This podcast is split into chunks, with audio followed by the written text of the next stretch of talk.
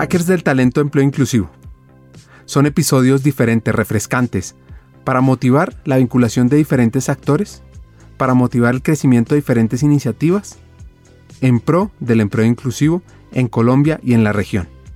Así que vamos a escuchar estos hacks y cambiemos la realidad del empleo inclusivo en la región.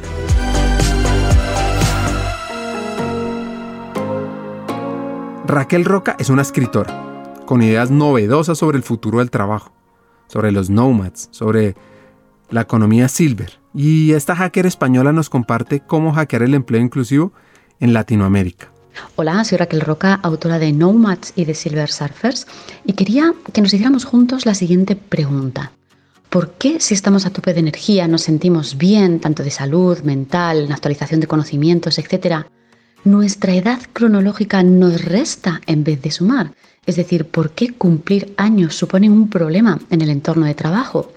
La cruda realidad ahí fuera, en el entorno laboral, nos dice que cuantos más años se tienen, menos posibilidades hay para trabajar. Es una verdad que nace de lo más profundo y oculto de nuestros corazones, porque yo diría que todos somos constructores y responsables de esta sociedad.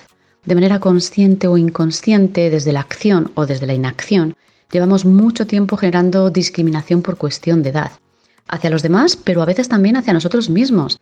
Quizás te suenan frases del tipo, si es que a mí esto ya me pilla muy mayor. ¿Sí? ¿Puede ser? Pues nos toca despertar, tenemos que hacer un cambio. Si todos tenemos claro que los 60 son los nuevos 50 y los 50 los nuevos 40, que la edad cronológica y la biológica no se solapen, es una prioridad.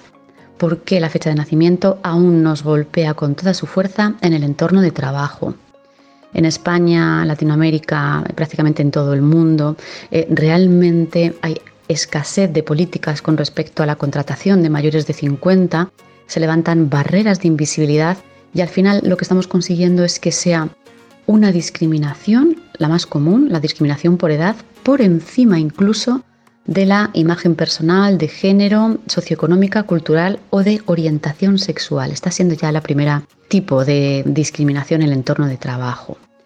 Y además no solo se produce discriminación no contratando o expulsando antes de tiempo a los profesionales eh, seniors, sino también cuando les olvidamos y no les incluimos en los programas de aprendizaje, de liderazgo, en los planes de carrera o, por ejemplo, cuando no financiamos sus emprendimientos o sus startups, ¿no? si son profesionales e independientes.